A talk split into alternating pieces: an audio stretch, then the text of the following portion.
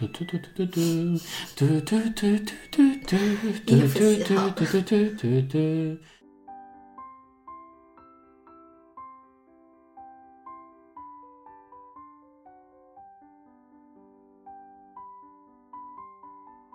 大家好，这里是饭桌上的家，我是天童，我是小样。我们今天聊的一个话题呢，缘起于我最近非常强烈的身材焦虑，而这件事情是和小杨老师在一起之后才发生的。当我们一起开始吃饭的时候，有一天我在小杨老师的评论区下面留言，说杨老师加入一千小时之后工伤几斤了。嗯，这其实是我内心真实的写照，因为事实上可能已经工伤快十斤了，所以每天越来越觉得压力非常大。嗯，但是怎么说呢？你们都好奇的这个小杨老师每天发在极客的这些看上去非常好吃的食物，最后都是被谁吃掉了呢？被我，被我吃的一干二净，一口不剩。嗯，所以这我自然的要承担这样的后果。所以今天就来和小杨老师一起聊一聊，嗯，看小杨老师如何为我这胖出来的十斤负责。首先，我们先来分析一下，这个胖出来的十斤是因为在家做饭胖出来的吗？还是因为比如说饮食结构的变化，或者饭量的增长变出来的呢？嗯，我觉得当然是要分开来说的。但是和你一起生活的过程当中，我肯定吃得更好，喝得更好了。比如说，我生活当中一直在让我没法减重的元凶之一是我一直在喝酒。但是这件事情和我们在一起没有特别大的前后上的改变。嗯，但是在吃饭这件事情上，我平时自己偶尔也是会跳过一顿啊，或者我会尽量控制一下自己的量，一顿外卖有时候分两顿吃等等，就是我吃的比较简单。当两个人坐在一张饭桌上吃饭，并且有时候还要自己做饭的时候，那确实觉得哎，两个菜两个人有点少，大部分时候都想做至少三个菜。嗯，然后米饭一般呢，两个人小碗米饭的这个分量非常难以控制，所以一般都会多出来半碗到一碗。嗯，感觉我只有很少数的情况才会留下来一小碗，每天其实都已经超出了我平时的饭量。两个人吃饭的时候，尤其在家吃饭的时候，总会有一种不要剩菜的冲动。就如果之前一个人吃外卖的时候，剩下来的量还够你吃半顿到一顿的话，那我当然会留下来了。那现在如果剩下的量就是可能剩下同样的量，甚至更少，它明显不够两个人吃，那不如这顿就吃完了。所以经常导致在家里吃饭永远是很难剩菜的这样的状态。我就又回到了我童年在自己家里剩饭打扫机的那个角色，这确实会留点让人苦恼。你是怎么做到的呢？你是觉得我知道你好像一直都会不介意碗里剩一口饭或者剩一口菜，嗯嗯，但是我好像一坐到这个家的饭桌上就不会是这样的。就我确实觉得吃饭这件事情还是从自己的体验出发，因为。嗯，食物剩下来确实不好，但是如果把自己吃难受了，或者吃得过饱，或者吃到自己已经开始会焦虑了这件事儿，它好像伤害更大一些。嗯，就是我自己会有一个观察跟感受，比如说我们刚在一起那一会儿，然后我记得有一次我问你，我说你一般吃吃饭或者吃东西会吃到几分饱？然后你当时说你吃到六分可能就会停下来，但可能最近的感受就是你。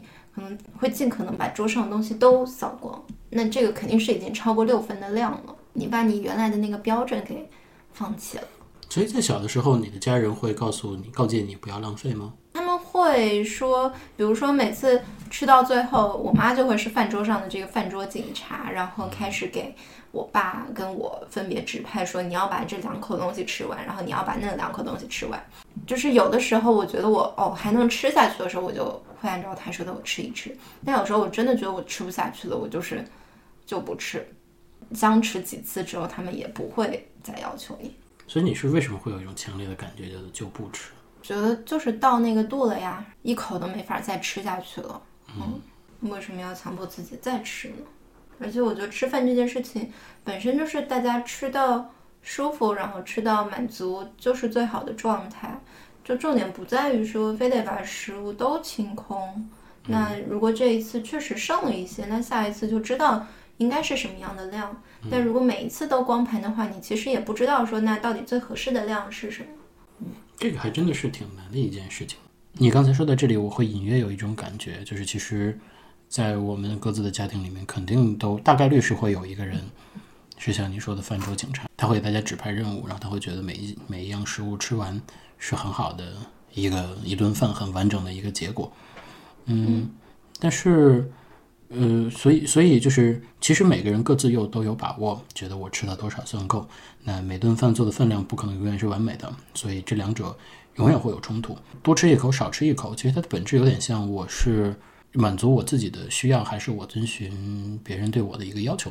尽管这个要求背后是有道德法则的，就是不要浪费。所以好像从一开始我就没有做到拒绝这一条，并且我会知道，当我吃完之后会得到正反馈，大家会夸奖你吃的很好。自己就是吃到就把东西都吃完，其实并不是一个最舒服的状态。嗯，它也会给我一种完成感，里面也会有一点点成就感的部分，就是因为你也知道，好像剩一点点之后很难处理。但身体的感受呢？身体的感受有时候觉得，嗯，确实还可以再吃一口，你就加把劲把它吃掉。嗯嗯，没好像还都没有到负担的状况，嗯，就没有说我已经完全吃吃掉再吃一口要吐了，嗯，那自然也会停下来。对，我觉得大家都会有一种想要啊努努力再吃一下，嗯。的感觉。嗯。嗯，我感觉我可能就是不会做这个努力的人，就是我觉得我吃到差不多已经有饱腹感了，我就基本停下来，除非是装在我碗里的米饭，我可能会尽量那如果剩一口，我就努努力把它吃掉了。但就是大家一起吃的菜，我就不会做这个努力。嗯。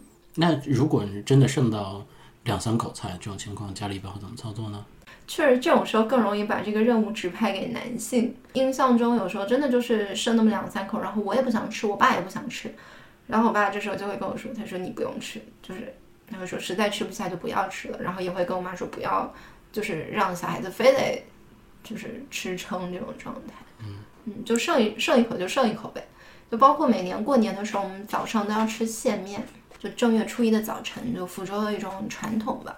就我爸他会拿 他会拿另外一个理由来说，因为你想早上吃那样一坨面还是挺有压力的，而且你中午还得吃饭，嗯然后他就会说，那你可以剩一点，就是年年有余嘛，就是用这个理由来来说。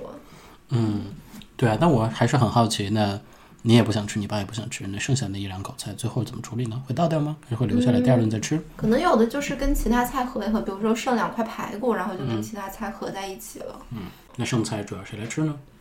嗯，这我就没有注意。如果是我喜欢吃的菜，可能我也会吃；但如果我一般的话，可能就家里人吃了。我能感觉到很多家庭的主厨，尤其是绝大多数情况下主妇，嗯，其实他们是最后来负责吃剩菜的这个人。嗯嗯，我觉得这对于他们来说是一种不公平，因为剩菜有一种大家谁都不愿意吃，但是他必须要来这个有一个责任或者义务来保证饭桌上的秩序。嗯，他不想浪费的话，那这个菜他吃掉的概率就很大。那你一定意义上肯定很能理解，就是如果有人经年累月的需要解决掉剩菜，不是一件这个非常愉快的事情。嗯，但我也能感觉到，我也我也看到过很多这个家里的这个角色，其实他会在第二顿的时候把剩菜就揽到自己面前，说你们吃新你们吃新做的菜，嗯，我来吃剩菜。就这种某种意义上的自我牺牲，这个所谓的牺牲奉献，是真的没有怨言的吗？我其实也是挺、挺在意的。嗯，他们未必那么愿意吃剩菜。嗯，再加上我们之前也聊过，如果大家认为剩菜像隔夜菜里边会产生很多的致癌物质的话，它对健康肯定不是一件好事。对，我觉得可能这几年，或者我还在家的那几年，就是我们家的做法，绝大部分情况下，确实蔬菜不用说，有的时候可能第二天口感明显下降的菜就都就是选择丢掉。然后我们家最好的评价就是说，哦，今天的菜煮的刚刚好，就一点都没有剩。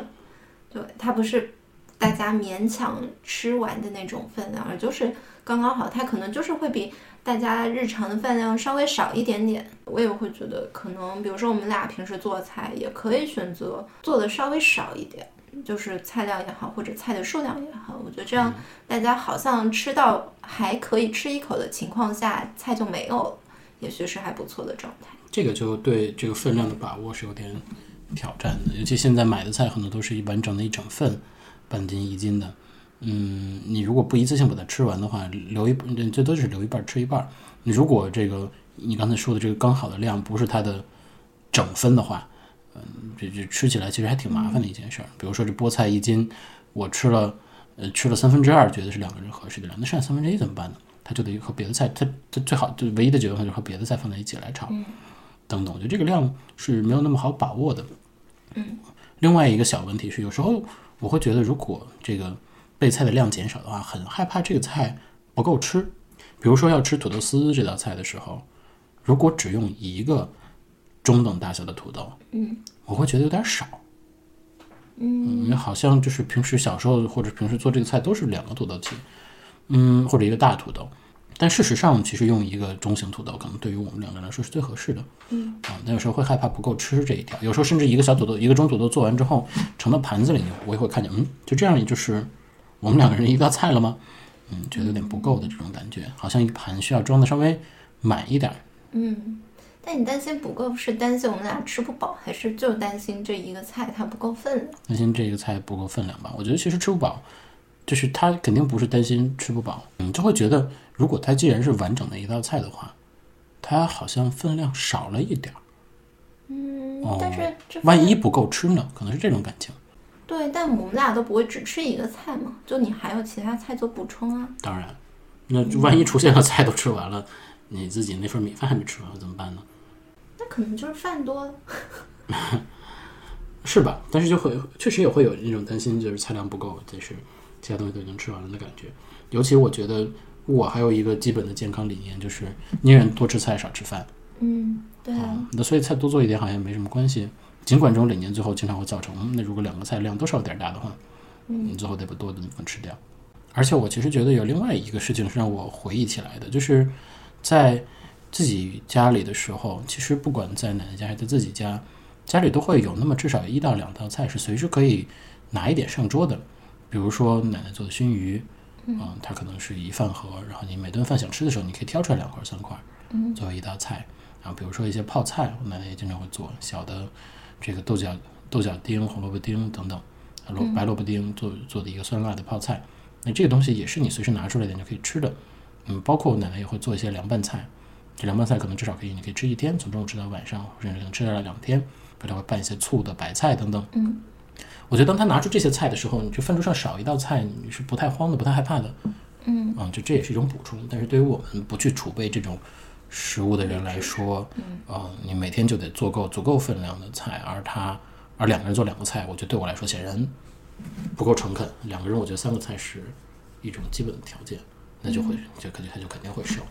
嗯但我觉得那个做法或许是一种很好的、嗯很好的调整这顿饭量的参数。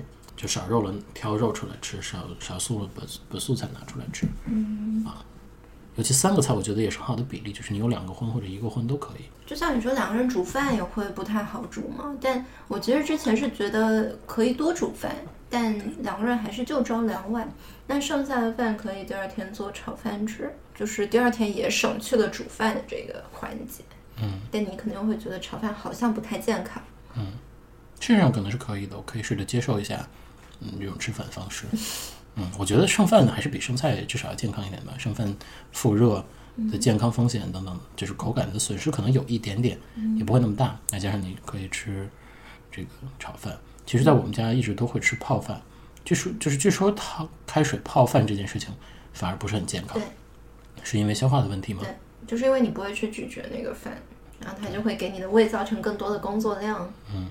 我们家的选择是你用开水把米饭泡热之后，然后再沥掉，这样你就只是会获得一个加热的颗颗分明的米饭，然后不用去把它当成汤一起泡一起吃下去。尽管这个水泡饭或者茶泡饭，我们家小时候也经常吃，然后它经常会配的是奶奶炒的大头菜啊，或者是这个胡萝卜和白菜的酸菜。长大之后，好像这种吃法也逐渐变少了。嗯就是我理解说，其实这个焦虑感，它或者说你意识到的这个变化，是来自于你发现两个人一起吃饭的时候，吃饭这件事情不再是你一个人那么可控的了。嗯嗯，就不管是饭量也好，吃饭的方式也好，就它都，尤其是你可能会更在意两个人一起的体验，或者是我的感受，然后就会去改变自己的吃饭方式。嗯。嗯，我觉得是会有的。这是不是某种意义上饭桌上的讨好型人格？就是我又回到了那个好好在饭桌上表现，嗯把所有食物都吃完，不要给人剩饭，不要添麻烦的那样的角色。事实上，自己一个人的时候还能控制的比较好，吃不完剩一点留到下一顿再吃，也比较心安理得，因为自己剩给自己的，只要你不嫌弃那个剩饭，你也就吃了。嗯，我觉得这确实是一个挺重要的观察。所以又回到了上次说的，挺羡慕有一个家庭的那种吃饭方式，就是每个人去做自己想吃的食物啊，不强求。大家有可能有可以 share 的食物或者一道菜，但是不强求大家吃一样的东西。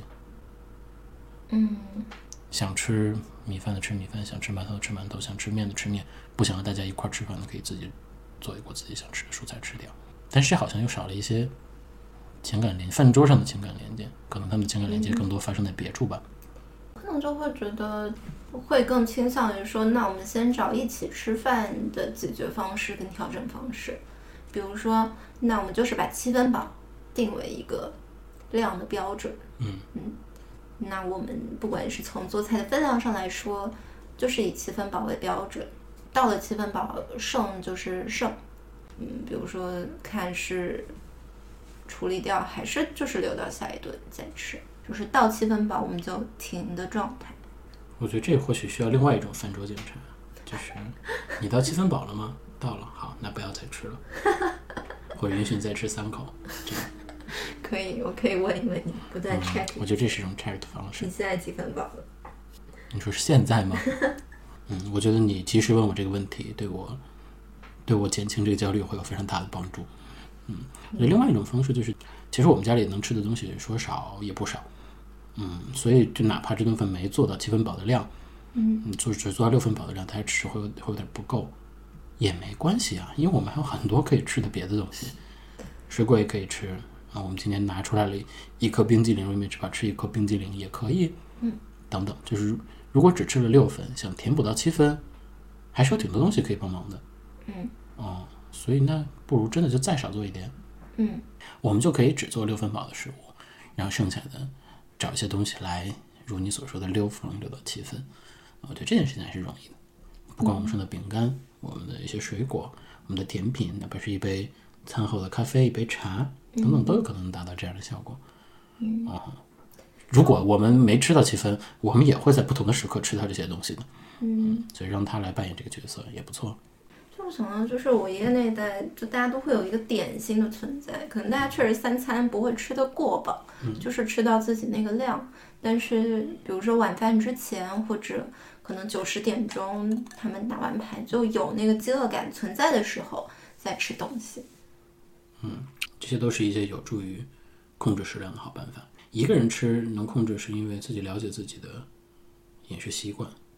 两个人的好处可能还有一个人帮你分担，啊也可以也可以有人帮你提醒。嗯，那我觉得刚才这些预案都是不错的。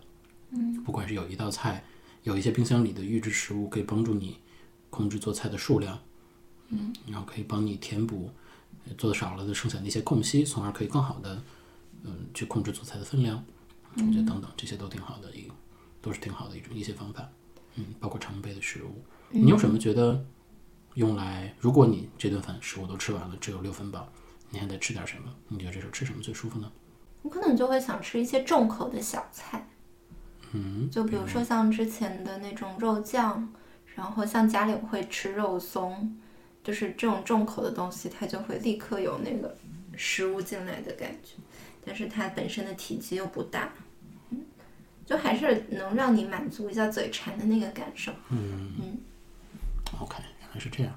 对我之前一直就会觉得说，比如说你会坚持我们这顿饭就是要做三个菜，是因为我我会以为是因为你一个人吃饭，或者你对自己的三餐的要求就是要完整的，但事实上我听下来，它更像是你考虑到，比如说我的感受，或者说我们两个人在一起的生活而做出。我好像也没有那么这样，你就给我一种，你说完这个，我当时的反应就是，我觉得最合适的这个菜的数量是吃饭人数加一，一个人要吃两个菜，至少两个菜，两个人要吃至少三个菜。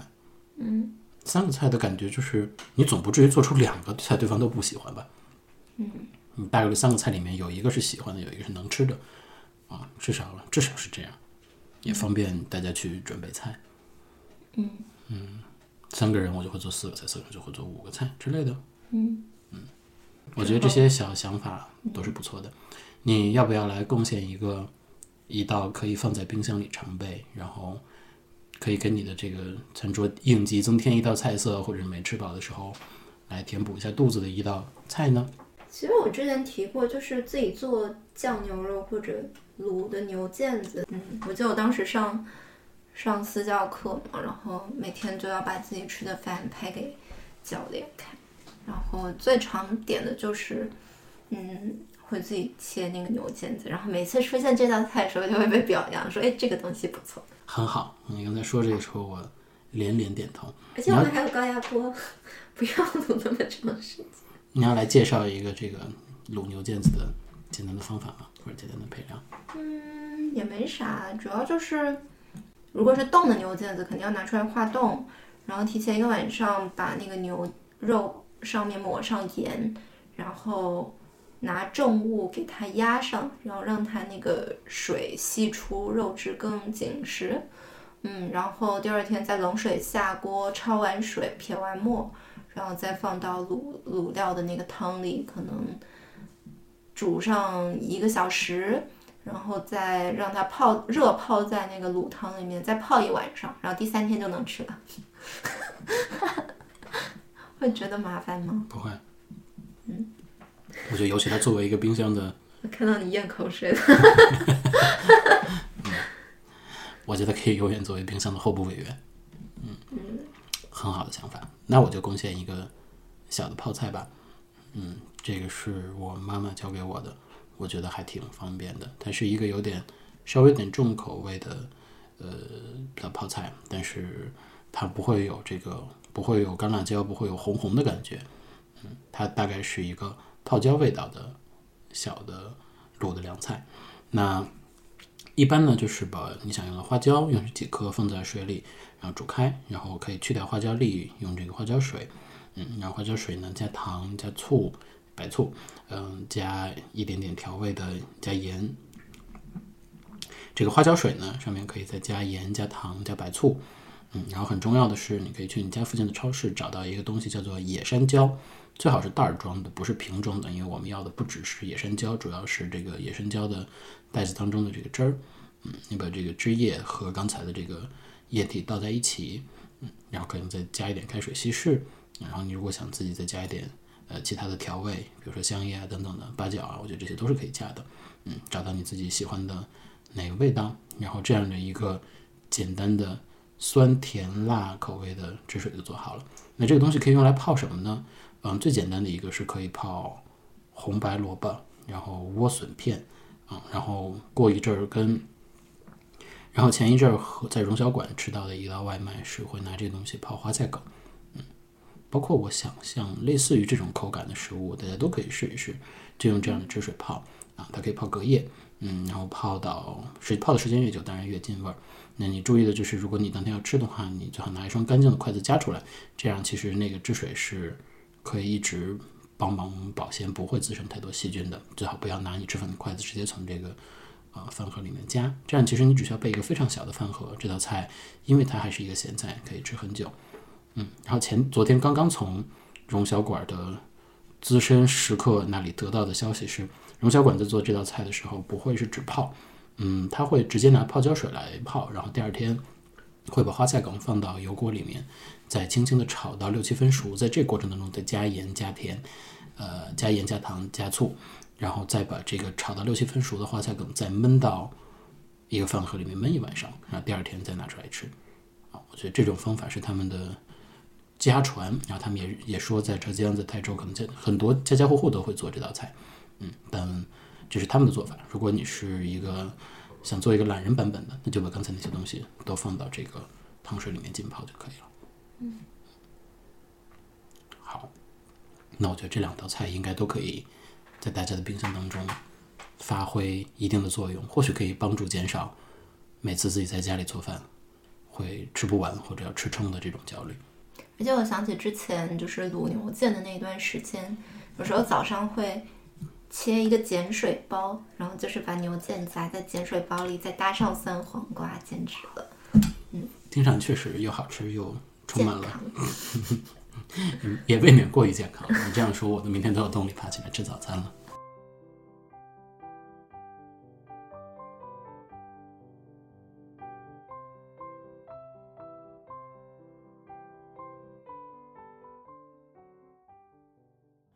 那接下来我们就想进入到这个节目未来的一个常设的模块，啊，因为我们是希望在每一个节气来更新，所以其实希望和大家一起来聊一聊每一期节目录制的时候，啊，这在这个节气我们可以有什么样的生活体验？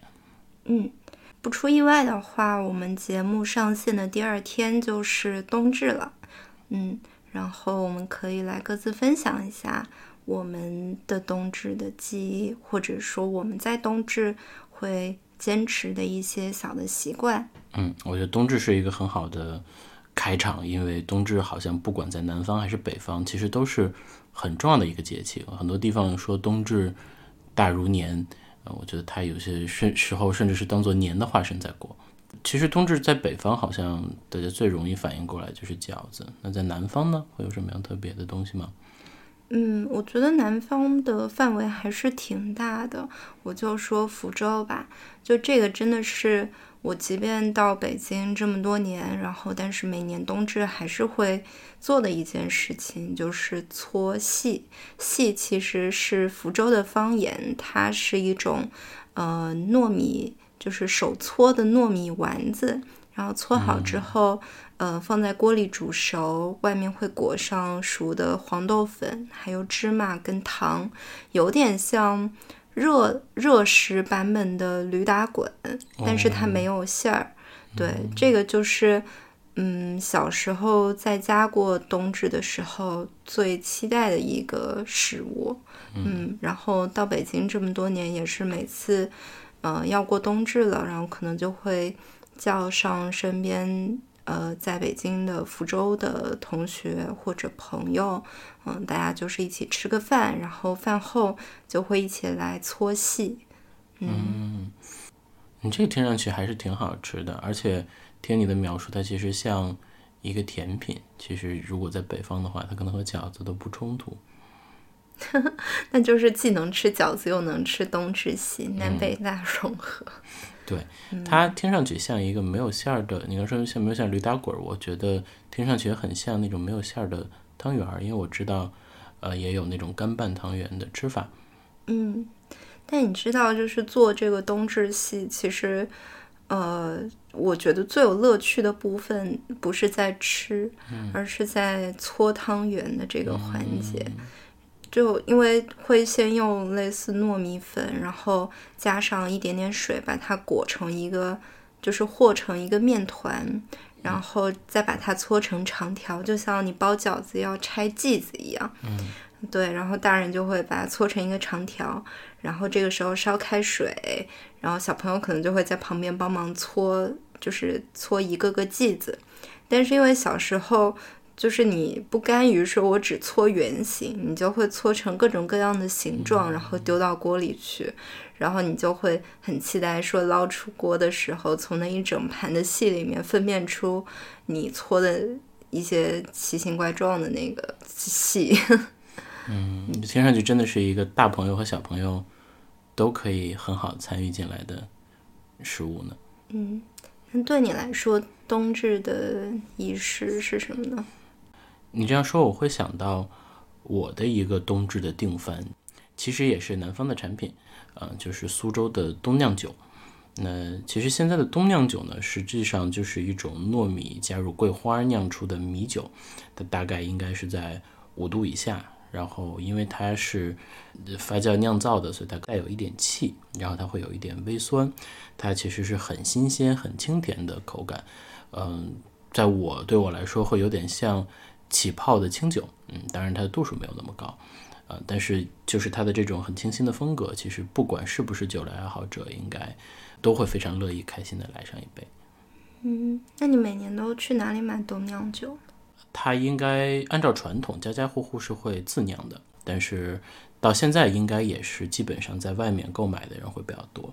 那冬酿酒一般卖的这个窗口也不长，基本上是一到两周。然后你去在那个当地卖冬酿酒的地方，如果今年的卖完，他会告诉你说：“对不起，今天已经卖完了，您明年再来吧。”就会有一种非常神奇的时空感啊。那现在呢，基本上在淘宝上就可以买到，大概冬至前后一个月都可以买到。那目前主要能买到的品牌有两个，一个是东吴酒厂的桂花冬酿酒，它是一个一点二五升的。大塑料瓶啊，它会比较接近一个规模化生产的这样的一个厂。每年收到这一点二五升的这个塑料瓶的时候，就会觉得它既是一个正儿八经的酒，又像一个饮料，所以它其实特别适合大家冬至一起聚餐或者聚会的时候来分享。啊，另外一个品牌叫做袁大昌，它是苏州的一个老字号。那这家酒肆呢，其实每年都会在当地排长队来打酒。啊，这苏州的话，苏州话应该叫做烤酒，拷贝的拷。啊，那在每年的袁大昌的各个分店，可能呃都要排两到三个小时才可以买到酒，每个人每天最多也只能买五公斤的酒。但是袁大昌其实也有瓶装酒出售的，就是他们有预先装好瓶的酒啊，但是价格会比现场打的酒要贵一些，但是不用排队啊。但是苏州人本地人呢，好像对这个瓶装酒就没有那么大的。感情，他们宁愿排队也要去打那个，他们叫零考，也就是零零碎碎考考来的酒。他们拿什么东西打酒？那就各种各样了。有人拿自己的酒坛子，有人拿大塑料瓶，有人拿呃装油的那种塑料桶等等，嗯，多种多样。就跟当年星巴克有一天免费喝咖啡，你可以拿自己最大的容器去打的那种感觉一样。嗯，我有一个苏州朋友说，其实他每年。冬至最幸福的就是他可以一次去打很多酒，因为五升也很多嘛，嗯，但是他可以在家慢慢喝，于是他就一直都在一种乐呵呵的状态里面。我觉得这可能也是我们现在最需要的一种安稳的感觉。嗯嗯，这个就是我的顶番，也推荐大家今年可以一起尝试尝试。那我还有一个问题就是，就为什么叫冬酿酒？嗯，就这个冬酿是指什么样的时间呢？哦，你这个问题正好命中了它的一个非常 tricky 的点，就是这个酒的命名。其实冬酿酒，呃，以前是不叫冬酿酒的，以前叫做冬阳酒。嗯，冬阳呢，大概意思是说冬至过后阳气会上升，阳气上升了就叫冬阳酒，冬天的阳光，所以这个应该是它的本名。但这个名字呢，后来也有很多的误传，有人认为是浙江金华东阳这个地方，就是送东阳马上去的东阳。那这个应该是不准确的。到了那个抗日战争的时候，日军占领，呃，有人认为是东洋酒，也就是东边海洋的东洋，啊，就是这个应该也是非常大的误传。那其实它最正统的名字应该叫做东洋酒啊，但是到了现在，商家慢慢挖掘出来了冬酿酒这个说法，其实他可能就想让大家指向的，这是一个冬至酿造的冬天的这样的一种酒。嗯，所以它最后以这个名字流传了下来。这个酒它酿造的时间要有多久？嗯，按照我看到的资料，其实应该可能是在几天的时间。嗯，是一个比较短的米酒，米酒不需要特别复杂的酿造的过程。所以它其实对当地人来说，更像是一个时鲜。对，对于苏州人来说，时鲜应该是非常重要的一件事情，不管是。呃，在冬至前后会做的冬酿，还是我们之前都知道的三虾面，嗯，等等，嗯，对他们来说，好像这个时间窗口一直都很短。嗯，刚才说到冬阳是原意是冬天冬至过后阳气上升，嗯嗯，其实这个也会让我联想到我对冬至和夏至这两个节气一直有一种有点复杂的感情，因为就像冬至其实是白昼最短。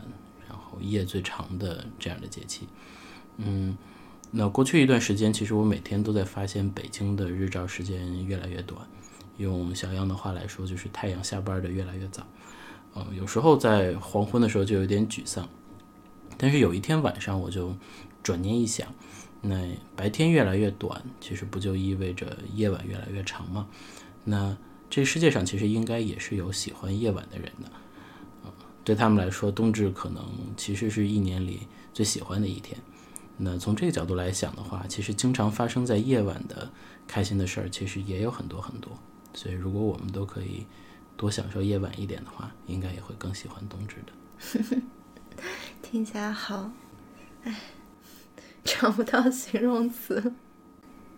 那就祝大家长夜漫漫，冬至快乐！冬至快乐，如果你也有在冬至不得不吃的食物，或者不得不做的事情，也欢迎在留言区和大家一起分享。月光是他多情的话语，无声无息地说。鸟儿归去了，鸟儿乘着叶的翅膀，伸。